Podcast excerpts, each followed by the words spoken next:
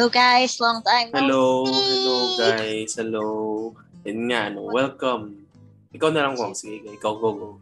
Ba't ako? Ikaw na lang, Okay, sige, ah, sige. Para maiba Um, grabe. Welcome to our 12th episode of ano all dito sa Anoology. yes. Wow, nalulula na ako. Um, we are back. Uh, let's just say na marami nangyari kaya hindi na naman consistent ang uploads namin. So again, we're really sorry about that. May nangyari lang naman. And ayun. Anyways, ayun nga, we are here to talk Yes. about romanticizing um cheating in media. Now we're gonna use this one movie, this one movie, The Last Letters from Your Lover. Yes. Kakapanood lang kasi namin yun.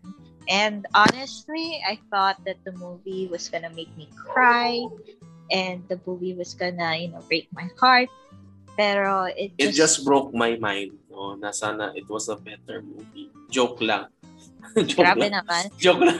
the exaggeration naman. Pero for me lang naman, I wish there were things that, you know, would have been better.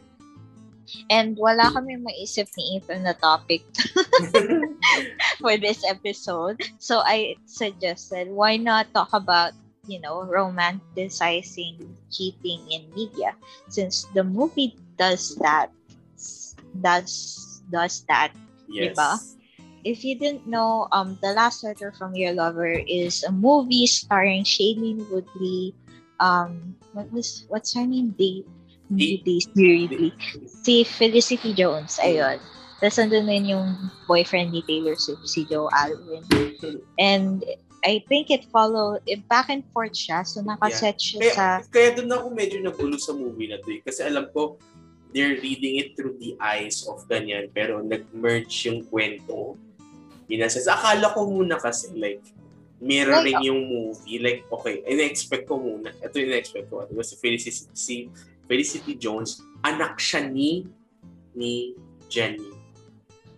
hmm, that would have made more sense. Guess. kasi, kasi like parang, okay, nag-mirror. Eh, yung sa nanay niya. Akala ito una naisip ko sa movie. Okay, since back and forth, maybe this is the same person. Pero, in the end, yung future self niyan, since nabasa niya yung mga letters na pinagagawa nila dati, mas naayos yung uh, relationship nila. No? With the guy. Mhm. I forgot the guy name. The guy.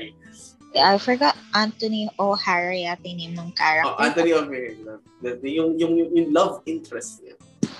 Yeah, so basically it's about yun nga, two, nakaset siya sa two timelines. So, i ano muna natin, si Felicity Jones, I forgot her name. Ano nga pangalan ni niya doon? Wait, inaalala ko, promise. inaalala ko. Eto Na- na nga yun eh. Medyo na ano na yung movie. Medyo At- unforget, ay medyo forgettable na yung movie. Kaya, Si, Ayun. si Ellie, Ellie, Ellie. ayun, Ellie. Ayun, si Ellie, um, writer siya for the London Chronicle, I think. Basta writer siya. Tapos, she writes feature articles. And while she was researching a feature article, she comes across this letter na ano, it's a love letter from the 1960s. And ayun, binasa niya and then naging invested siya kumbaga. And so she she with the help of like the dude from the archives um Rory ayun hinanap nila yung mga letters tapos um the other uh ayun nga through the letters nandun yung kwento nung dalawang nagsusulatan I don't know if I'm making any sense sorry pero yun um yun yung present timeline and then of course there's the flashback kung saan um we get to see the story of Jenny or Jennifer. Jennifer is um Jennifer is married to this rich guy Lawrence Mhm. and ayun, parang hindi maganda kumbaga yung marriage nila. Like, pero Diba? medyo fall, o medyo parang in, in, in drop, di naman, I forgot the term, pero in shambles na, all malapit na, malapit na magkasiraan. Mm, parang there's already kahit na hindi pa pinapakita like hindi sinasabi, alam na nilang there's something wrong. There's like a distance between um both parties, kumbaga, Yeah. si Lawrence siya si Jenny. And ano, parang they are their marriage is out of like parang ano ano ba tamang word? Parang for convenience lang. Oh, I think, I think, nag, I think they Parang use I that word. para, parang I think in their situation, no, uh, akala nila at first maganda relationship nila, nagpakasal sila, tapos in the end, parang feel nila hindi sila sa isa't isa. you know, it wasn't really a mutual feeling, diba? Kasi, spoiler alert, in the movie, yun nga, um, she meets this uh, writer, si Anthony, and they uh, basically spend time together, then they fall in love, and then they Homo have sila. this affair. Good moment Yeah. sila. Ayan, Own basta, it, own it own it. Nag-moment sila. oh fine, nagmomo sila. Yung! This is a, fr- ano, family, family friendly, ano to ah. Kaya bahala ka sa buhay mo. we are a Christian channel. Pero, no, nag-moment sila. Ayan, nagmamahal sila, nagkaroon sila ng affair, and doon umiikot basically yung story. Now, ayun nga, um, napansin ko kasi, lately, we're just gonna use the last letter from your lover as an example. Mm. I don't, and, um, ayun, hin- technically this is not a review, but rather, we're just gonna use it as an example to depict magbibigay din ako ng other examples and even if meron kayong alam, syempre, magbibigay din siya ng other examples. Pero, sa romances kasi, may tendency na i-romanticize talaga yung cheating. Like in like in the case of um sa the last letters from your lover, Joe Alwyn or Lawrence um isn't really a bad person, pero yun, he's just like the type of person who's away a lot. And that was my and that was my criticism of the movie. I wish there was more Joe Alwyn True, in the actually. movie. Parang, there's, I think, they, parang, tama rin, parang may kulang. Yun ang hinahanap ko eh. Hindi naman eh, in the story itself, pero like sa character niya, he's not necessary. Well, he's a flawed character, pero um hin- hindi ko ma-justify yung ano, Yung, yung like hindi ewan ko kahit sa kahit sa ang uh, story kasi nahihirapan ako i-justify yung um cheating kumbaga I guess um yung cheating I don't know why ang hirap din kasi i-romanticize ay ang hirap din kasi yung, Na- kasi parang sa movie na yun, kasi parang, parang, ah, kasi ganito, I think yung binibase kasi sa kwento, kasi di ba si, si Jenny, on her Hmm. time, no, ayaw na niya kay, dun sila, dun sa, unang, sa asawa niya. I forgot his name. Basta siya. si Lawrence Si, si Lawrence yun. Si Lawrence. Yung nangyari kasi dun is, sa, within the movie itself, sina, since sinasabi ng, pinoportray ng movie na sira na sila, yung, yung, yung pinapakita na si kasama niya si Mr. O'Hare is parang okay. I think yun ang pinapakita ng movie. Well, parang with context applying to with the movie itself. Yun ang Yeah. pinapakita nila na parang, oh, since hindi sila maayos, yun, sige, uh, a new venture for Jane. Yeah, I mean, sh- the thing is though, Jenny is was still married to Lawrence and sinasamantala niya yung eh, hindi naman yung kayamanan. Sinasamantala niya, I guess, yung pagiging away lagi ni Lawrence, di ba? And I don't know. I just, I'm, I'm, this is just my opinion, ha? Mm-mm. No, Pero, it just don't, ang hirap kasi to root for the two characters even if they love each other a True. lot. mas root mas root ako kay nung kay kay eh, kay Felicity tsaka yung kay Rory sila yung dalawa mas bet ko pa relationship nila yung art nila dun sa movie na yun kesa yung gina, nangyari kay Jenny tsaka ganun. Excuse me lang. May naririnig ka ba? Kasi yung mom ko yata binabawal yung mga dogs. okay hindi naman din okay. Okay, so pero na, hello hello pero narinig yun dog Pero no. not, eh, I'm sorry. Medyo nag-aaway na naman yung mga doggies. Anyway, ade, ayun nga. Para kasing ano, um, they were still married when they were doing that. And she, she's, she was already ready to leave her husband to go to New York with Anthony. Hmm. Sure ka ba wala ka naririnig ko? Promise, wala akong narinig. Okay lang. Yung dog lang kanina, pero okay lang naman. Okay, kasi humihiyaw yung sister ko, binabawal niya.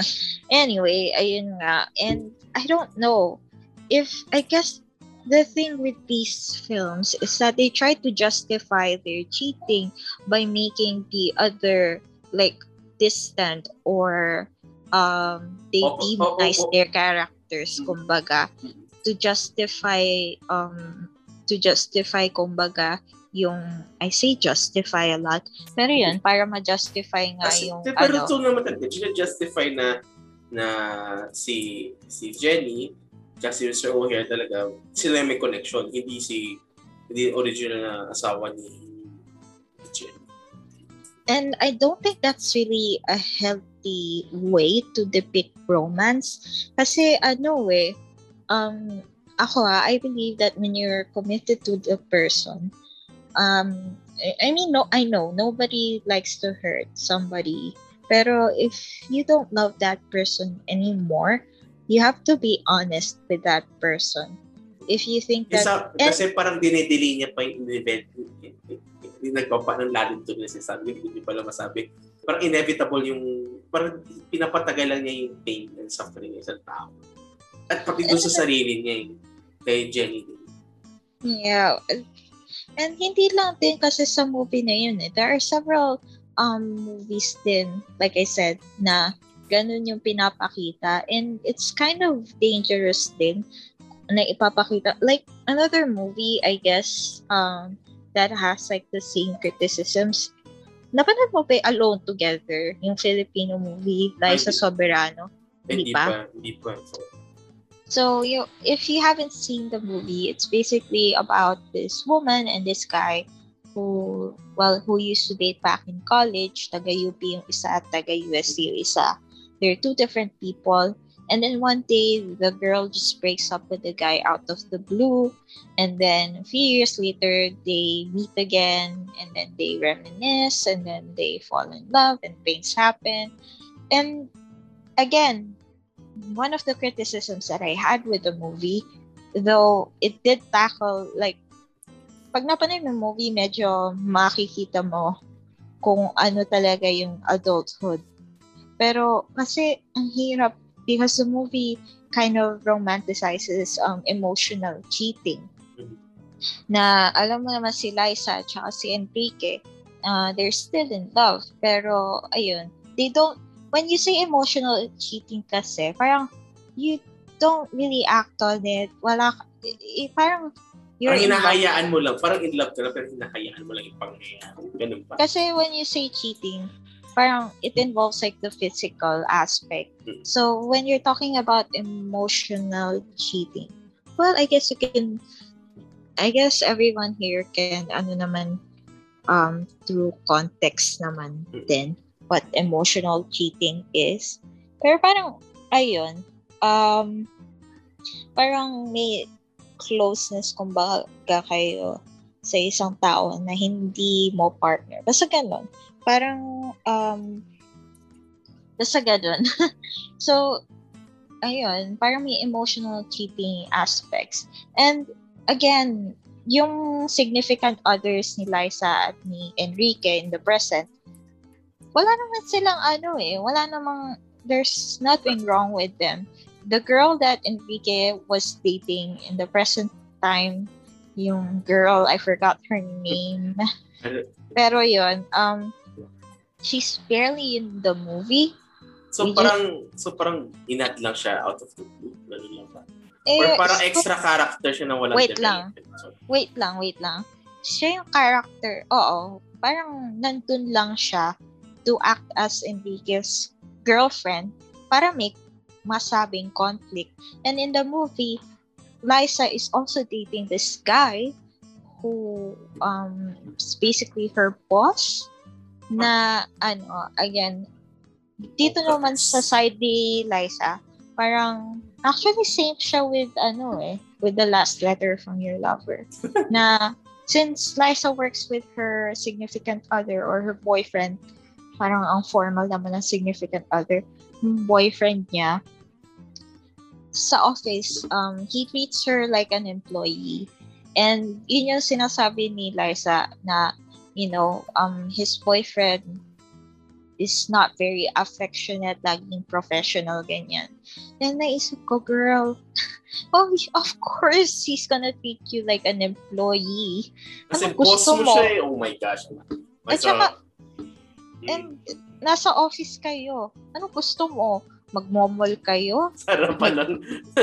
Sarapan ng mag ano kayo, magtawagan kayo ng honey pie or sweetie pie. Ano, honey pie. Tapos sa ganun.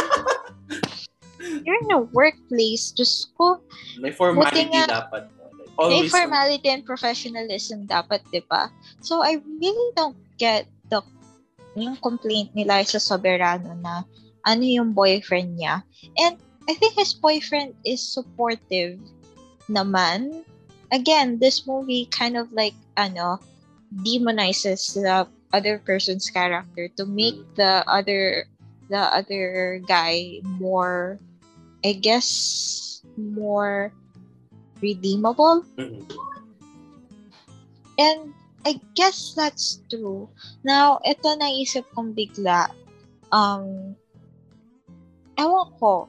Well, naisip ko lang bigla, yung abusive relationships. Now, may tendency kasi na when you're in an abusive relationship, di ba? Tapos you turn to...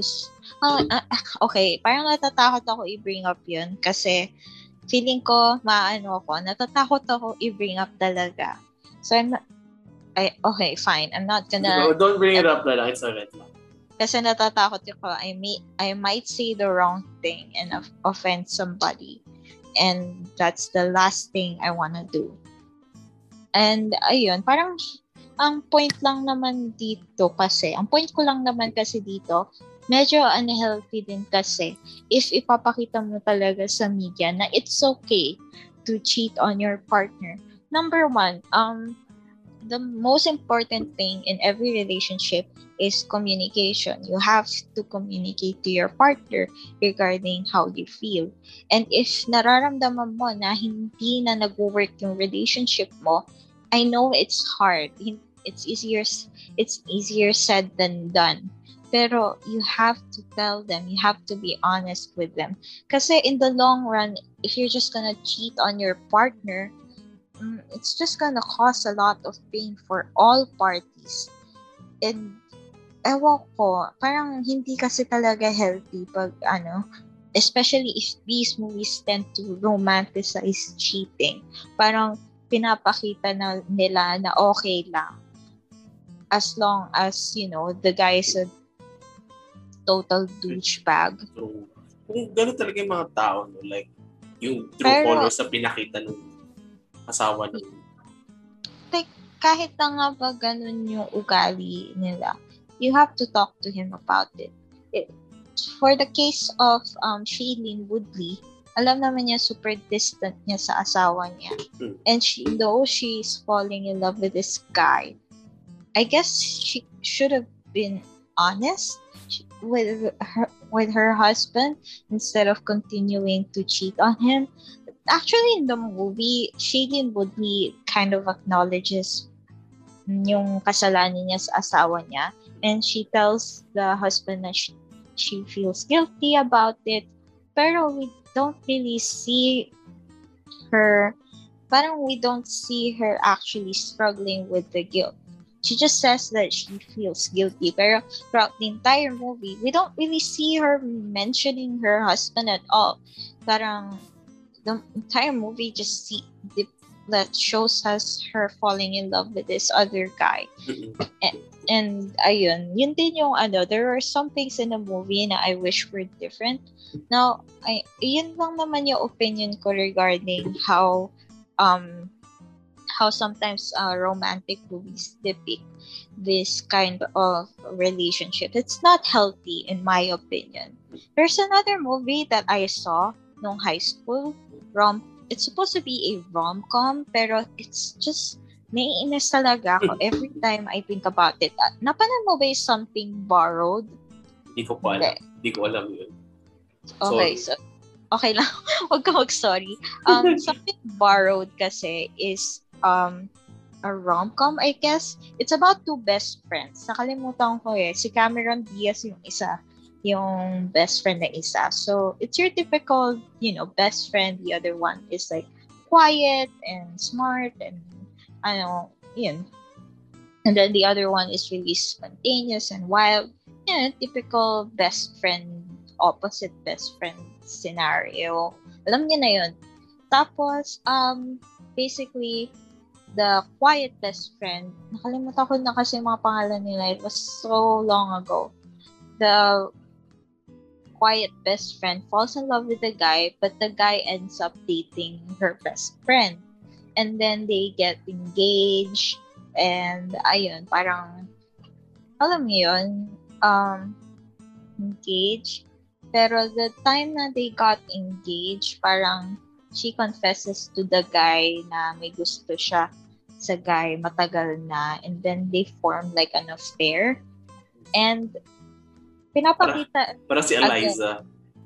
Tsaka si oh oh yeah. Hamilton isa pa yung isa pang example yung Hamilton to the musical. I'm pretty ewan ko if you've seen it nainis um, I'm never been pa a lot of people, I guess, sympathize with An- Angelica Schuyler.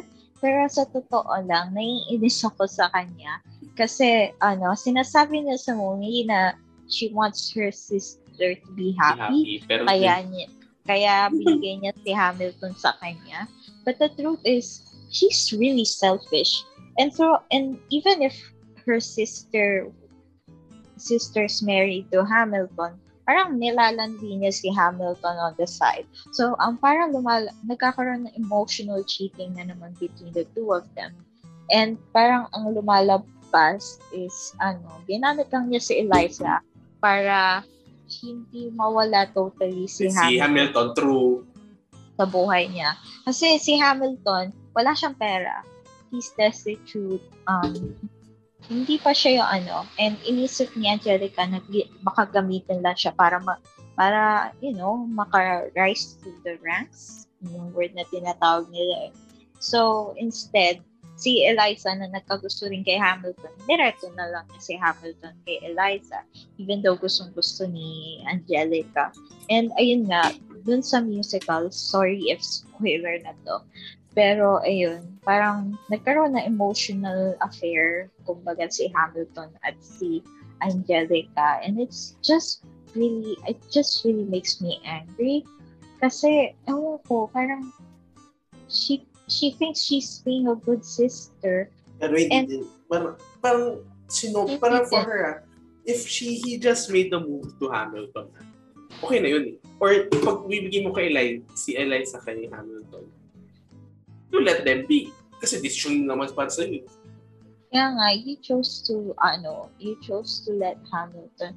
You really love your sister. Kahit na ano pa ang temptation ang, kumbaga, ang ano sa'yo, you'd let her have him, di ba? Mm-hmm. And gagawin mo lahat in your power na i-ano si Hamilton. Pero hindi eh, nagsusulatan sila ng letters and all that. And talagang nakakainis kasi in the musical, Eliza had no idea. Hindi ko matandaan kasi nabasa ko yung biography ni Alexander Hamilton mismo. And alam kong talagang malandi si Hamilton. And I don't remember kung I think nagkaroon din sila talaga ng affair ni Angelica in real life, I guess. Pero yun, And the thing is, si Eliza, she has no idea, I think. Mm-hmm. I guess in the musical, she has no idea na merong something kumbaga kay Hamilton and kay Angelica. And again, ewan ko, parang ang nakakainis lang ganon na ginagawa ng insignificant yung yung jowa nyo. True. And again, like like why? For me, like with these kinds of movies, sobrang what's for me, ah, if you're going to show a romance movie, then show a romance movie na parang yung isa na panood natin, alin? yung yung uh, something about yung dalawang families na naging yun, and dati napanood natin something in Brooklyn yeah, or ano Ah, di ko gets. yung movie about two African Americans, isa lalaki sa babae, tapos yung dalawang family sila. Tapos yung lalaki na kulong. Ah, ano? Ano nga pangalan ng Or movie na- like, or like, normal, good Ano yun? Beale Street? Beale Street yun. Tapos, Yeah. if not like good old-fashioned romance movies, no? Oh, don't fill your void up with drama yung sobrang ganito. But I know, like, tayo If Beale Street could talk, ayun. if Beale Street could talk, Yun yun, di ba? Oo, maganda yun. I love that. Yung best for me, best romance movie na napanood ko. Na may Yun drama. Yeah, um, it's basically about um, an pregnant African American woman who uh, tries her best to basically fight for her husband who was falsely accused of a crime kumbaga, na hindi niya kinumit. So there's this um, conversation about um, racism in the movie as well. And I would have to agree with Ethan na if Beale Street could talk is wow, ang la- lakas baka ano na Recommend maga, maga, ah, pero nakalimutan yung title. Pero hindi. Uh, I've seen the movie twice and I could definitely say na super, um, an, paano ko ba i-describe yung movie? I think parang intimate talaga siya. And it's definitely like a love letter. It's love letter in a movie form. And iyon, mahirap, and I don't know, madali lang na, na- mahirap bang mag sulat ng story na help with a healthy relationship? Or, okay, let's say sabihin natin na you can depict a relationship na hindi maganda. You want to show that part na ano. Pero, I guess, you should write it in a way na ano, parang, ano ba, kahirap eh. Like, I guess you could say, balik tayo sa face dun sa the last letter from your lover. Shaden Woodley feels trapped in this convenience of a marriage. And, um, she falls in love with a guy. And I don't know. I wish na kung ganun pala yung situation niya. Natata I know that there are so many pero I wish na ano the movie focused more on her you know, trying to find the courage to um, break away from the marriage and, you know, to be free, to figure out what she wants, to love who she wants to love, diba? And Anthony O'Hara could be just like a support system. And that would have been an okay movie. That would have been... Uh, anyway, marami akong crit- criticisms talaga, pero I don't know if I'm making any sense right now. Am I making any sense right now, Ethan? Yeah, you, you were naman. Don't worry. I feel like I'm just rambling now. Pero, ayun, um, it's, I think, especially in this day and age, um, media kasi ha, has, can, like, post, like, malaki na talaga influence ng media sa kabataan or sa mga tao in general, di ba? And um, it's really, really, ano, when you portray an unhealthy relationship and romanticize it, it makes parang pinapakita mo na ano, it's okay na if your partner is doing it, it's okay because he loves me or she loves me or they love me. Kaya okay lang. And that's not right. Um, you should per- portray movies that um, call for open communication or basically just healthy relationships or um, pwedeng the character development or um, story development. I don't know. And medyo, ayun nga, yun lang naman ang gusto ko ding iparating, kumbaga. Ikaw, Igan, ano masasabi mo? Yun na naman. Pero Kasi- Kasi, I think, yun nga, I think, sabi ko ulit ko lang naman, with these kinds of movies, no, I think it's better to find more better movies or kunyari sa case ng movie, I don't wanna judge the movie no? kasi una dinirect siya ng people played by a wonderful cast din. No? Pero like, I think with these kinds of movie, I think these kinds of drama mas bagay in the earlier years pa. Maybe in 2000s, 2000s, ganyan. At least, at least, ma-enjoy ng tito ko, mama ko. yung mga ganyan na pinapanood. Pero, And, I think with this, pero, I have to disagree. It doesn't really matter what timeline the movie is Mhm. uh, set. And if you're with this, with, romanticized, like, Yeah. wait lang, sinasabi ko lang naman, like, na, yung- gusto ko movie na to, no? Pero like, the thought process around it is medyo kind of weird. not really weird. And they're just really romanticizing it.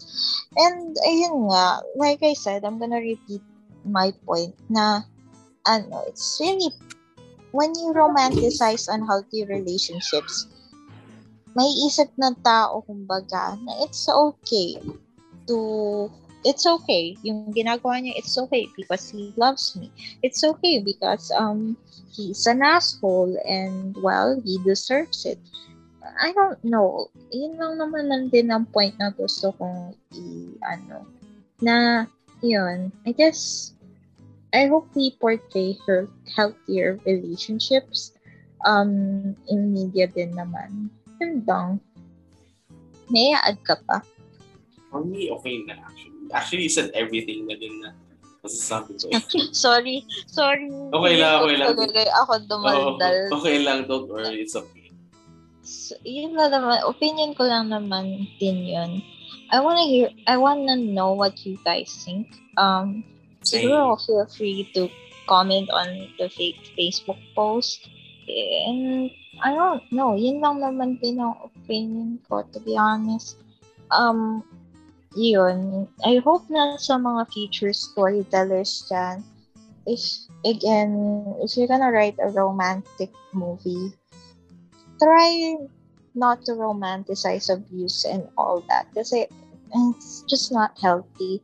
And malaking influence talaga siya the way we view um relationships. It may if you portray it like that if you portray it in a way na ano it makes it okay to justify kumbaga eh, then ewan ko, parang super unhealthy lang talaga. No, and patuloy lang matotolerate yung ganong behavior. True. And which is something na hindi naman talaga dapat. Kaya, ayun.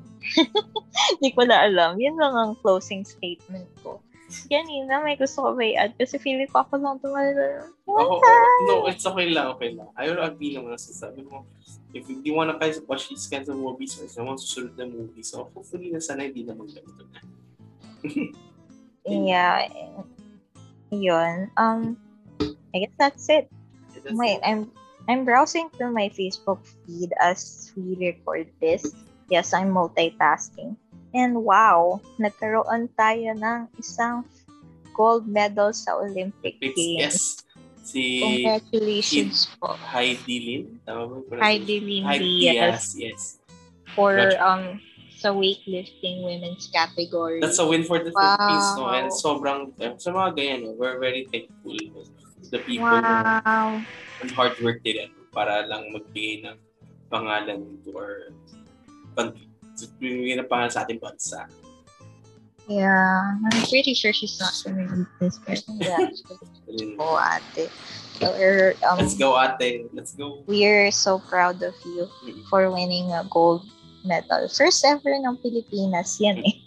So, it's a huge deal talaga. And I guess we can talk about this in future So, episodes. yes, din, ano. true. Gandang pag-usapan yung history, kumbaga, ng sports sa Pilipinas. Pil- Pilipinas? Tsaka to add din, no, na habang din nag-usap tayo dito, I was browsing to Twitter. And, uh, okay lang. Pero, pero like, nakita ko lang dito, may isang Aspin sa France. Yun lang. Ano, isang Aspin sa France. Aspin? Oo, Dog? binya, binyahe sa France. Oo. Wow, social naman yung Aspin na yan. Mantalang yung Aspin dito. Nakikipag- ng Aspin, no? Kaya nga eh. Actually, the reason kung bakit ano, pang medyo na-delay yung posting. Kasi yung dog ko, si Scotty, ano, well, he got into a fight with the other dogs and medyo malala na he broke his bone. So, every time, and he had to stay in the vet for like a few days, kung, di ba? A few days. And then, nung inuwi siya dito, kasi sabi ng vet, iuwi na siya dito kasi um, yung other animals may mga sakit, ganyan, baka mahawa si Scotty. Kasi si mama gusto i-confine si Scotty at ano nga, bawal kasing kumalaw si Scotty masyado. Kasi In or- In order- talaga siya eh. Technically hindi pa siya cast eh, parang bandage lang siya na ano. And nagkaroon kasi ng sugat si Scotty, kumbaga. And medyo naapektuhan yung muscles niya. So it's gonna take a lot of time mm, time to heal. And ngayon, medyo okay na. Nag-improve na yung state ng muscles si Scotty. Kaya nagkaroon siya ng sugat. And ngayon, minomoni- naka-bandage lang si Scotty and minomonitor kumbaga yung sugat before siya sementohan before siya ilagay sa cast. Eh, kasi yung puto niya, medyo nag-heal naman na. Pero syempre, ang goal is ma-align uli yung puto. True. So, Sana bumalik lalo si Scott. and kailangan kasi maghilom yung sugat niya. Or else, mahirap kasing i-cast yun or sementohan yun. Kasi pag sinementohan yun, yung sugat, babab kumbaga lalala lang and baka mabulok yung ano ni Scotty and mapu-force na i-amp ni ano amputate si Scotty. And which is something na ay, syempre ayaw naman din masaktan si Doggy. And as much as possible sana healthy pa rin. So yun. Um nakalagay kasi sa cage sa cage si Scotty and dinala siya dito sa kwarto. Ngayon hindi kasi sanay si Scotty na nakakulong eh bawal nga siya gumalaw-galaw. So, every time, nandito lang siya sa kwarto and from time to time, umiiyak siya. Especially kasi si mama yung gusto niyang kasama. Eh si mama, inaasikaso niya yung tindahan, umaalis-alis siya. And pag wala, may mga times na, kunwari, gigising si Scotty from his nap, bigla siyang iiyak ng iiyak. And I think nag-attempt kami twice to record this episode True. O, Kaya- dalawa. Kaya nahirapan. Pero ngayon, I'm happy na pagaling na kami. din si Scott. Mm-mm. Hirapan kami kasi we hear Scotty crying and I had to go back and forth na pupunta ako si Scotty, pakakalmahin ko. Kaya, ayun, parang nahirapan din kaming ituloy yung recording. And ngayon kasi, kaya kami nakapag-record, um, ano kasi, ah si Scotty, nilagay yung cage niya sa labas, sa may sala, para hindi siya masyadong feel na natatrap. So, ayun, na-lesson naman na yung pag-iyak ni Scotty. Medyo okay naman na siya ngayon. Yeah, mas okay na siya, mas better off siya sa labas.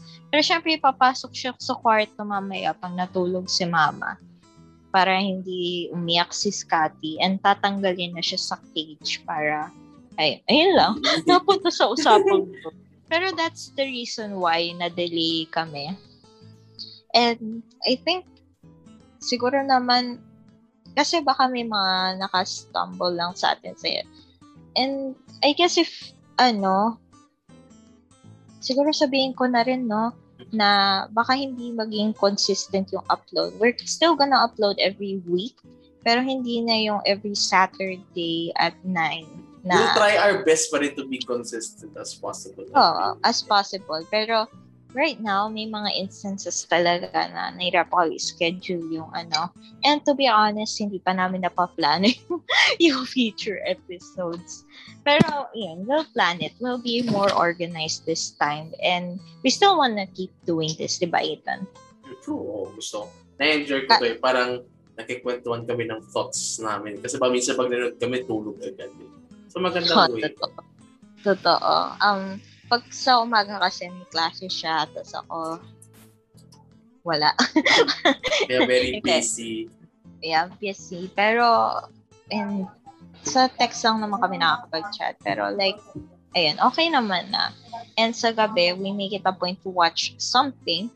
And, yun, after nun kasi late na natatapos. Kasi late din kami nagsistart. So, natutulog na lang kami after. So, yeah. Uh, pero ngayon, I feel bad kasi feel, uh, feeling ko ako lang ang nagsalita. I'm really sorry. Madaldal It's okay lang. talaga ako. Okay pagka- lang, promise.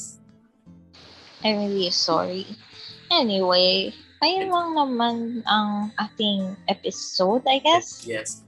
And yun nga, thank you for all the listeners who keep still here no, since day one. Kung bago pa na kayo, Yeah. thank you for listening to Ano Ko Chino. And you know what na, no? See you sa sunod na ano. Ano? Basta ano. Ano nga? Ano? Baba? Joke lang. Wow, ang laki ng ang laki ng gap ha. Bye-bye guys. ano? Bye-bye. Bye-bye, guys. Thank See you. you next time. See you next time.